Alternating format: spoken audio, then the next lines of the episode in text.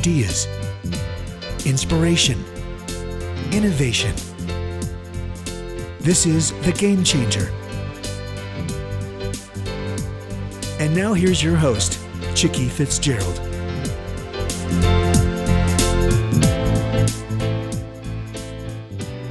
Good morning. It's Friday, February 6th, 2015, and this is Chicky Fitzgerald with the Executive Girlfriends Group. Thank you so much for joining Solutions Live. And this morning we have for you, or actually, I guess it's afternoon my time, uh, we have a, a real treat. We for those of you who listen to us regularly on the Executive Girlfriends group, uh, we typically are interviewing female authors. And the topics are, you know, business and growth and leadership and innovation. And uh, occasionally we come across a book that, that was written by a man and we decide to uh, invite them into our lair. So uh, this morning we invite Robert Sher, the author of Mighty Sized Mid Companies. Robert, welcome. Hi, thank you for having me. I feel honored to be one of the few men. As you should. Robert, I'll tell you what jumped out at us uh, about your book. And uh, the subtitle of this book is How Leaders Overcome Seven Silent Growth Killers. And any of us that have worked for large companies know that these are things that uh, actually large companies uh, face as well.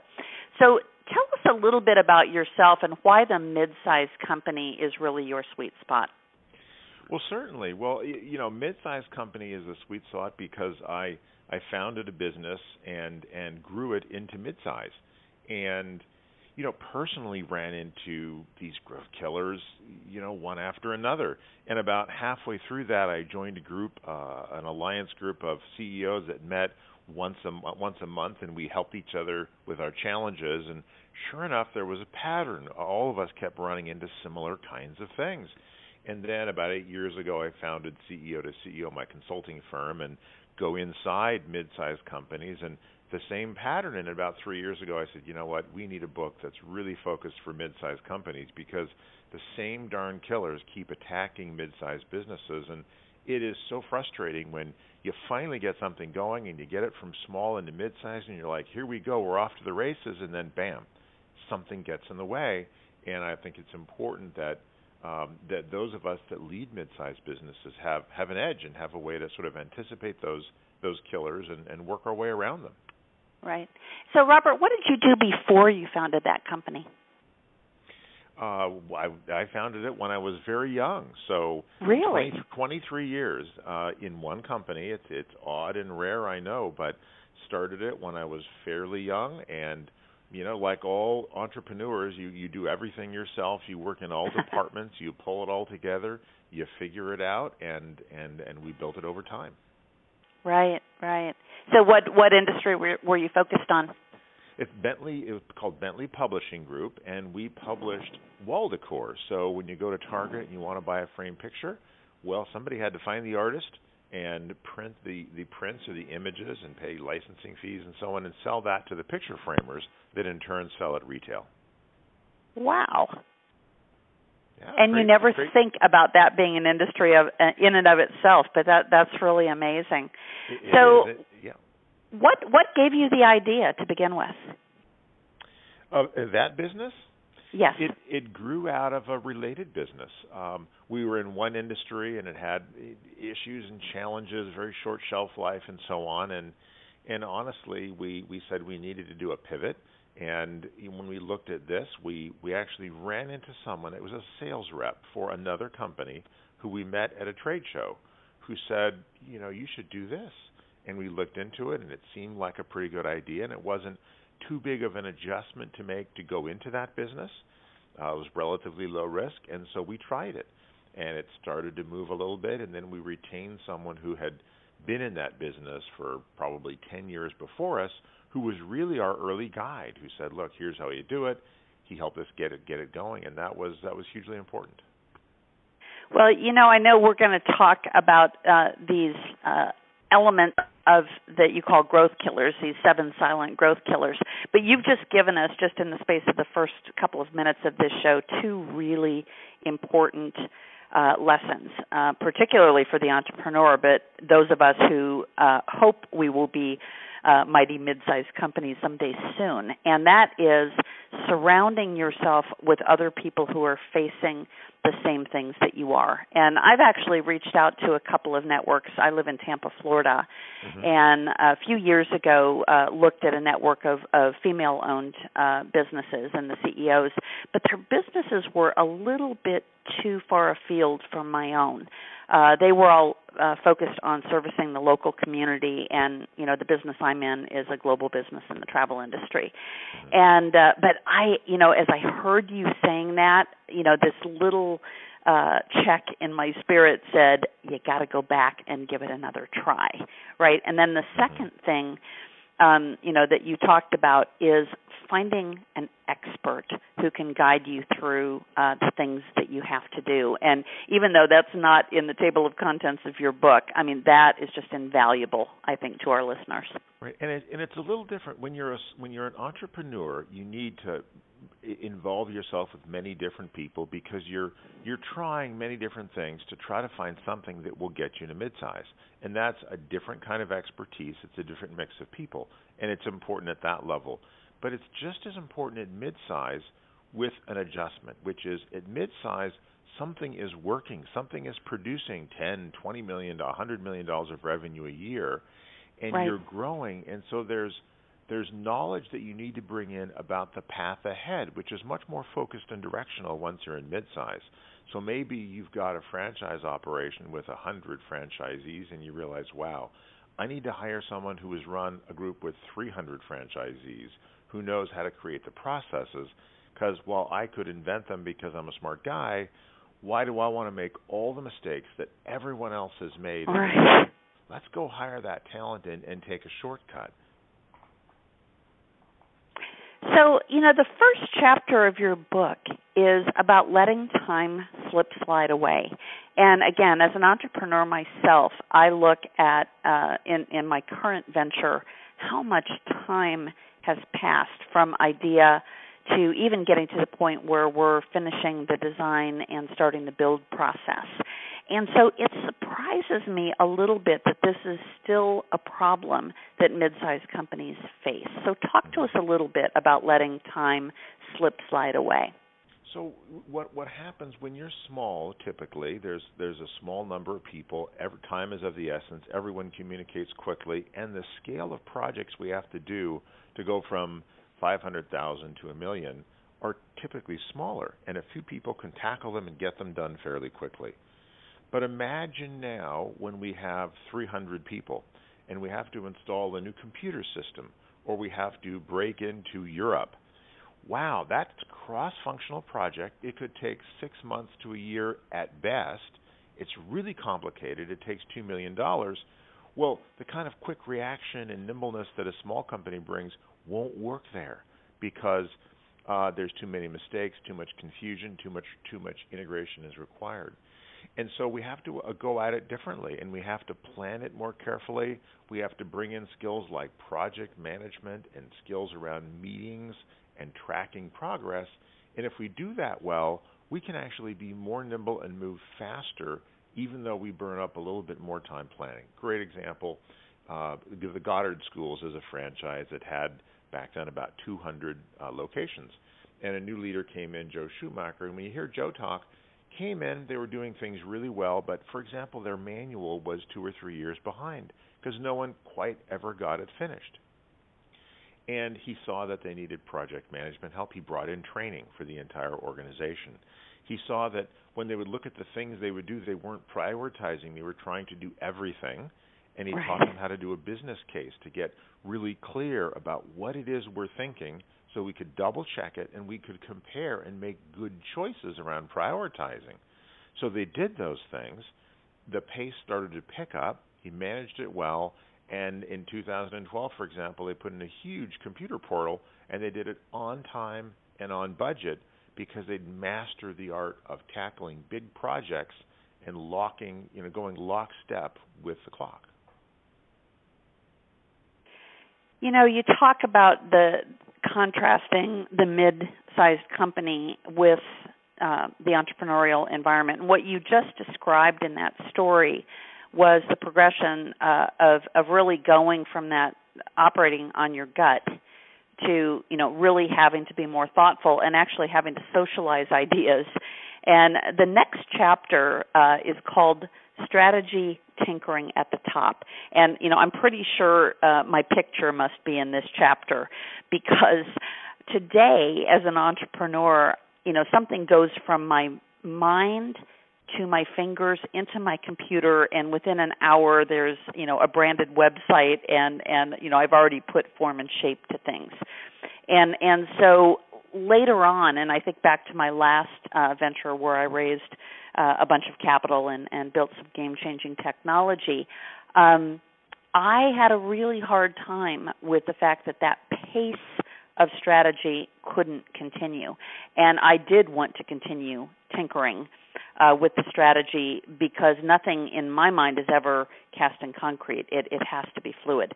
So so talk to us about that because I you know I've seen this over and over in my clients. Talk to us about the role of strategy in a mid-sized company. Certainly. So I I would disagree with you, Chicky. I think the pace of of new ideas and innovation can stay the same, maybe even increase.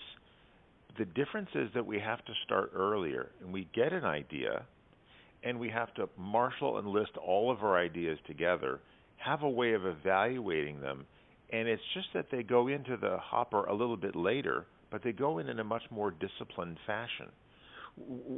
You know, imagine uh, there's a company called Rodan and Fields. They do skincare through network sales. Lori Bush, uh, wonderful lady. She's built it from four million uh, what in in uh, uh, seven, six or seven years ago to 350 million now. Incredible pace of growth. They have 75,000 uh, consultants, primarily women, in the field, and they're growing at an incredible pace. This is a machine that screams forward. They have tons of innovation, but they're very careful to not just get those ideas and toss them in the middle. Because you, can you imagine the confusion? That 75,000 consultants would have if all of a sudden they got an email from Lori, hey, try something different. And if right. the innovation wasn't good, the wreckage it would cause to the sales numbers of all of those people and what that would do to them. So it's a higher standard of care. Instead, what Lori does is she collects ideas from her team and everywhere, and they get lined up and evaluated and then they get tested on the side, right? Let's experiment in a small scale. Let's figure out which ones are truly the great ideas and which ones didn't work out at all. And only when we've proven them enough that we know they'll add value, then we put them into the core of the business. Because the right. core of the business at that scale is a precious thing. Don't mess it up. You can't stop innovating, but you just have to work the the new ideas in in a stepwise manner so that only the good ones jump in. And there's a great right. case study in the book where she did exactly that, and it's it's driven the growth of Rodan and Fields for the past two or three years in an amazing way. So moving on to the next chapter, and and uh, you know it's it's interesting how these build on each other, and I'm sure that's not by accident.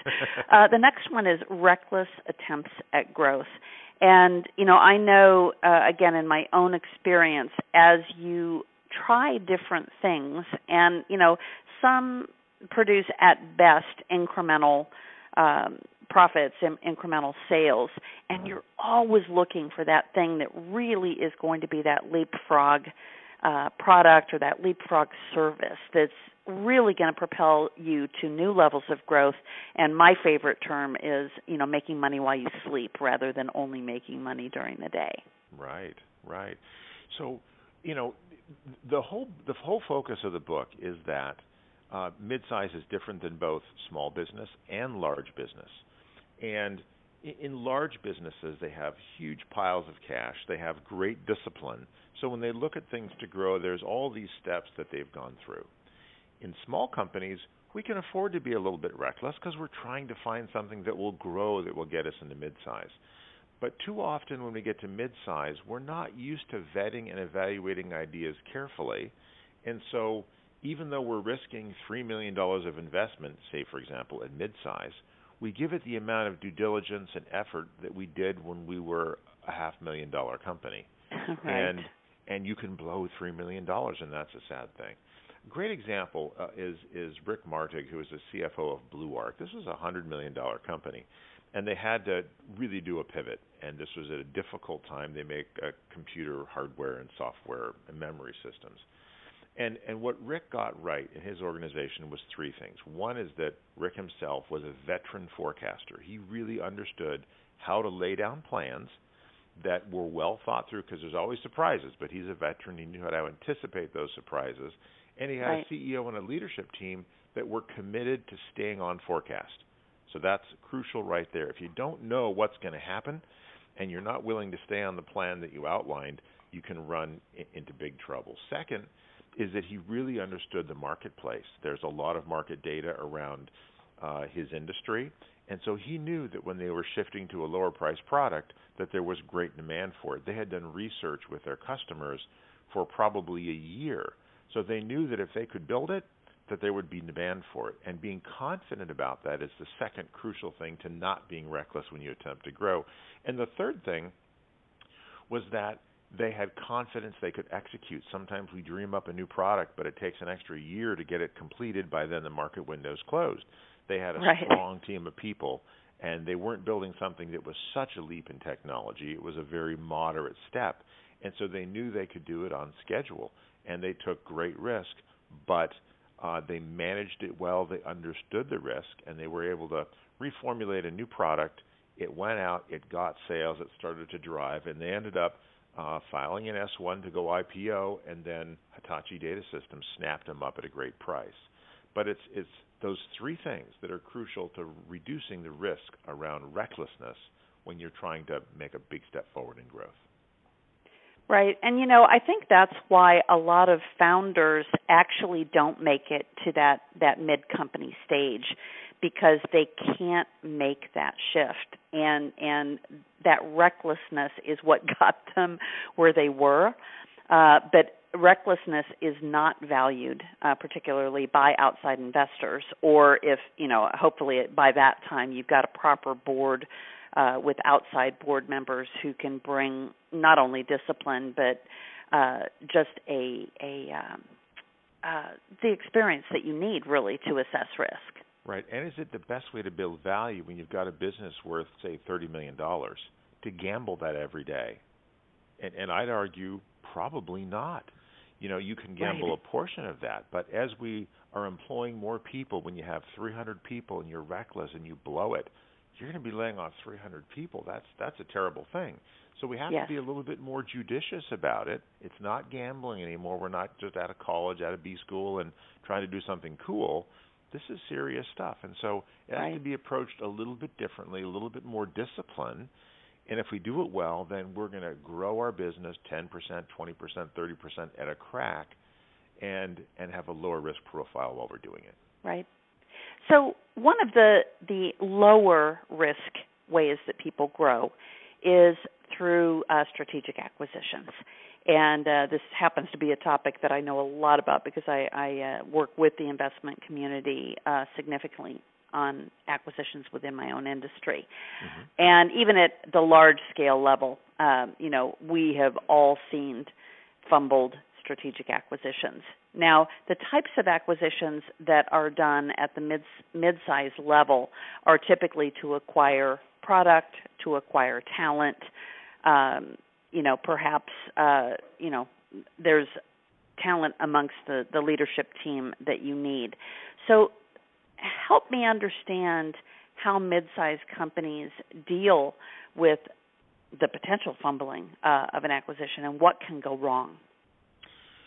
Well, goodness, the list of what can go wrong is really long. Acquisitions. That's another book, them, right? yeah, it's they're roughly 50-50 in terms of the ones that really create value and success acquisitions are a lot of fun. I've done four of them myself, and they can be a great way to grow, but they can also blow up. And when you've put you know two, five, ten million dollars into buying a company, and it's not working well, it can just distract the focus of the entire leadership team. It can suck up more and more money because you're struggling to make it work.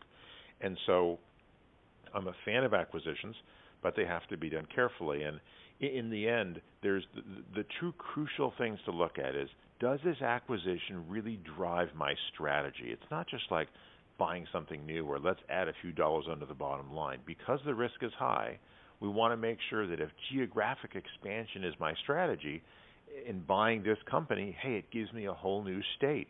That's right. the driving strategy as opposed to they're making money, so I could probably make some money, let's buy them. And and if it is strategically aligned, it, it you're willing to put more muscle into making it work because it's driving your strategy. The, the second thing is is the likelihood of being able to integrate and do the deal successfully. Not all deals are as easy as other deals. If the culture is totally different, and after you buy this company, you have to really get them to embrace your culture, wow, that's high risk. If they're the same size as you and they're poorly managed and they're in a different continent, really? I mean, maybe it's strategically right, but how are you going to get over there and how are you going to build a new management team if they're in a in a business that's totally different than yours and you don't know how to run their business and you buy their business right. and their team doesn't like you and they run away what are you going to do next so in in the book there's a link to my website slash mighty tools and one of them is a 12 point assessment they're free a 12 point assessment that looks at the different elements of risk around an acquisition. And what's crucial is to de-risk the deals. If it if if you look at the deal and you go through it and it's too risky, can you reduce the risk? But if you can't, the best way to improve your odds of doing an acquisition is to avoid the real stinkers. Just skip the ones that are just too risky. And right. the average goes up really, really quickly. So we've talked about a couple of different kinds of growth: the uh, the organic growth that is fueled by innovation, and you know just the sheer adding of people to help you execute uh, better. We've talked about acquisitions, which can be uh, seen as a quick way to growth. Uh, but as you have mentioned, you've really got to watch out for those landmines. So now you've grown, and, and actually you're growing exponentially. So the next thing you have to be concerned about is what's in Chapter 5, which is operational meltdown. Absolutely, and, and some businesses don't face this. If they're growing at five or ten percent a year and it's nice and steady, fantastic. But but it, but in many cases, you know, we get what we want. We're out there pitching and selling and going for the national accounts, and then three of them say yes at the same time, and you're like, oh, are we going to be able to manage this? And you know, when you're a small company like Instagram was at the beginning, and their servers melted down, they called their friends at Stanford and they told them what to do, and four hours later they were back up and running. Love right. that. But when a mid-sized company goes through this, you can't build a factory and automate or put in new computer systems in a weekend that's six months or a year.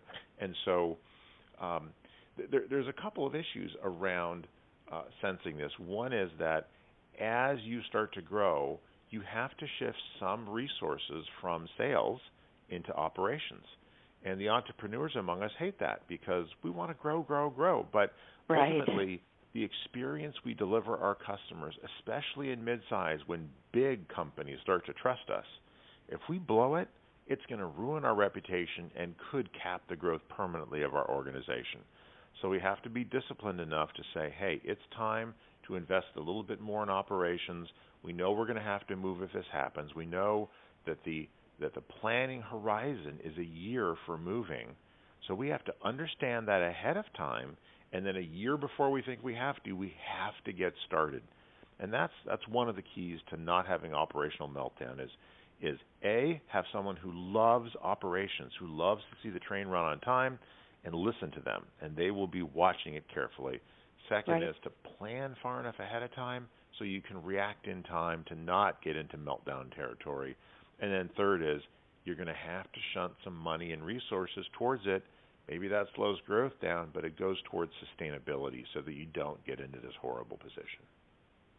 Right. One of one of my best experiences on that front, uh, I worked for a uh, a division of American Airlines, uh, the Sabre organization, which had just been or was about to be spun off into its own, uh, what was then a, a fairly good sized business, but you know it it, it wasn't. Uh, a uh, top company at that time by any stretch of the imagination, but the division that I worked for um, the CEO at the time took the VP of operations and made him the VP of sales, and vice versa.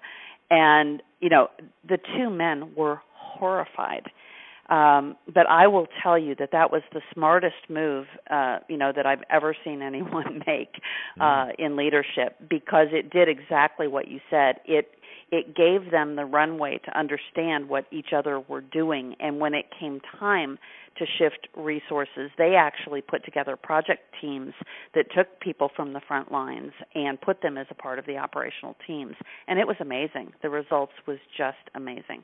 Fantastic, great story. Yeah. So, you know, the the next one is kind of interesting because, you know, as companies grow, they do have to invest internally and if they are growing through acquisition, they're spending money that, you know, hopefully money that they have. But the next one is the liquidity crash. Talk to me about that. Absolutely. So, you know, running out of money is the quickest way to stop looking at at growth and investment and just try to find money. It's it's terribly distracting and it, it will slow growth. And there's a couple of ways to get there. One is through fast growth. Fast growth eats up money, know, receivables and inventory and building that infrastructure. And and another way is through what I call erosion. We run the business; it doesn't make very much profit, if any, and slowly the cash balance declines.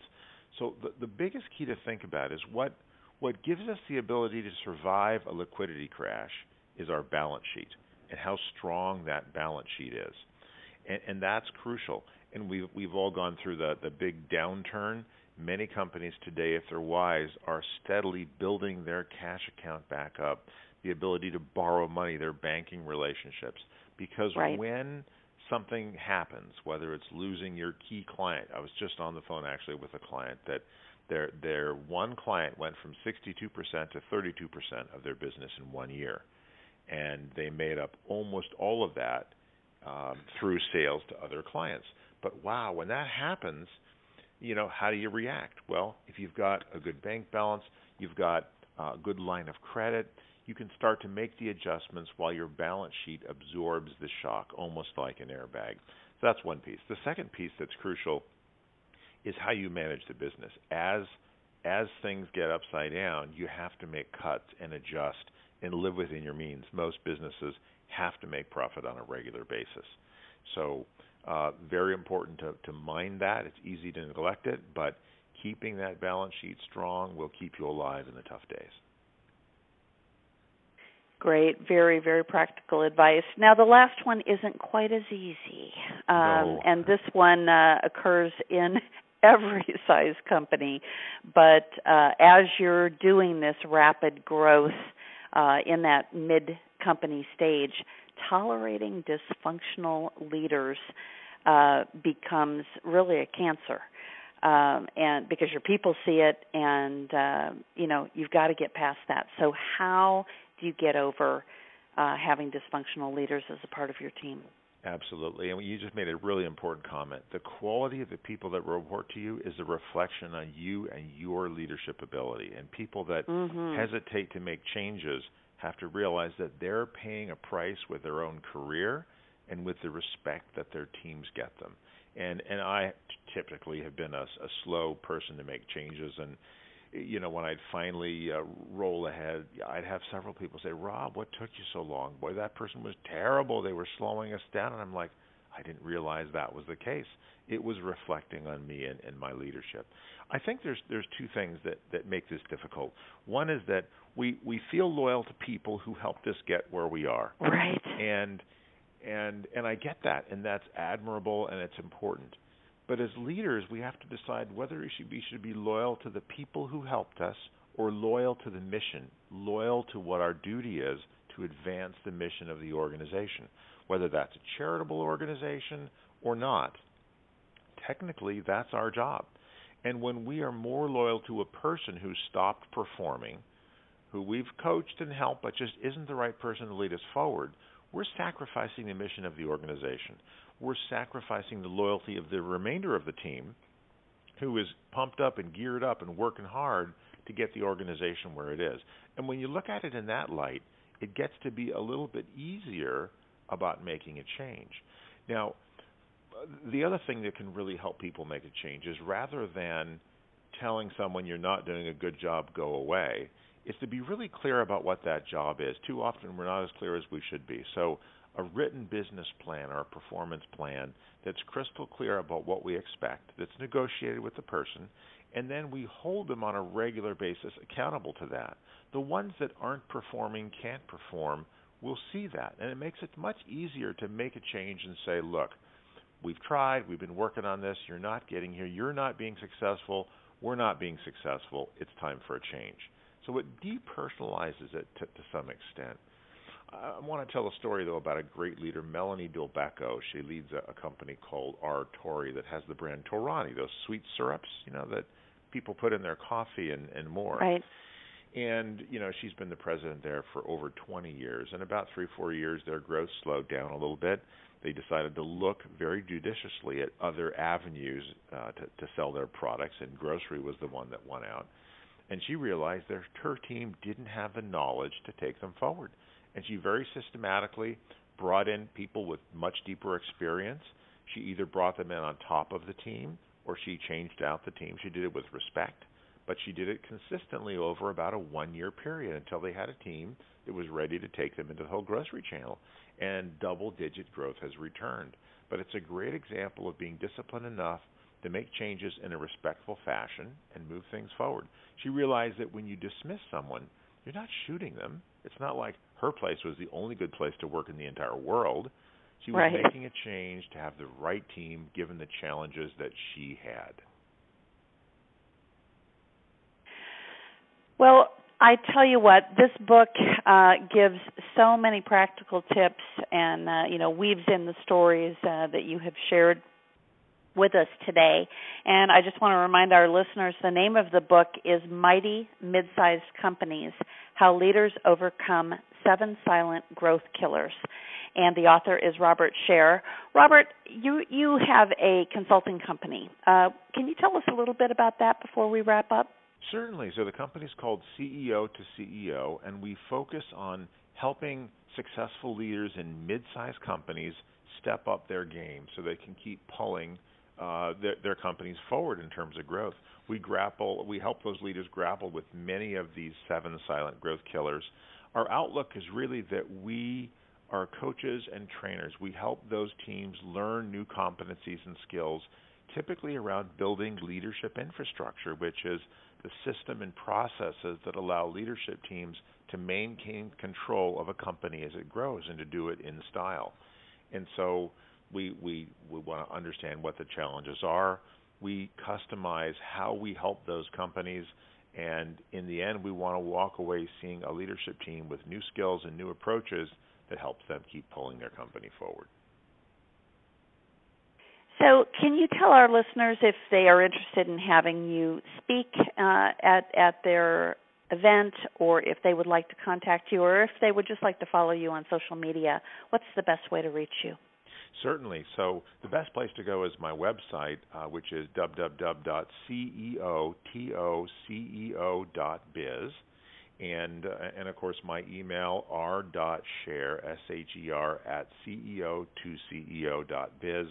Uh, always looking for speaking opportunities that uh, to, to, audiences of mid, mid-sized company leaders uh, to pass on this information and other information as well. But the website's a great place to start. Of course, I'm on LinkedIn and Twitter. All of the links are right there on the website. Great, great. Well, Robert, it has been terrific uh, to hear some of your insights. Uh, I know we only scratched the surface uh, of the topics, but uh, they can also find out more information about your book and links to order it uh, on the website. And I see that you also wrote wrote a book about uh, acquisitions as a method to grow businesses and I'm sure that even though that was written seven years ago, it's still uh, a timeless work. So uh, I may have to grab a hold of that one. the feel of the Thank deal, you. absolutely.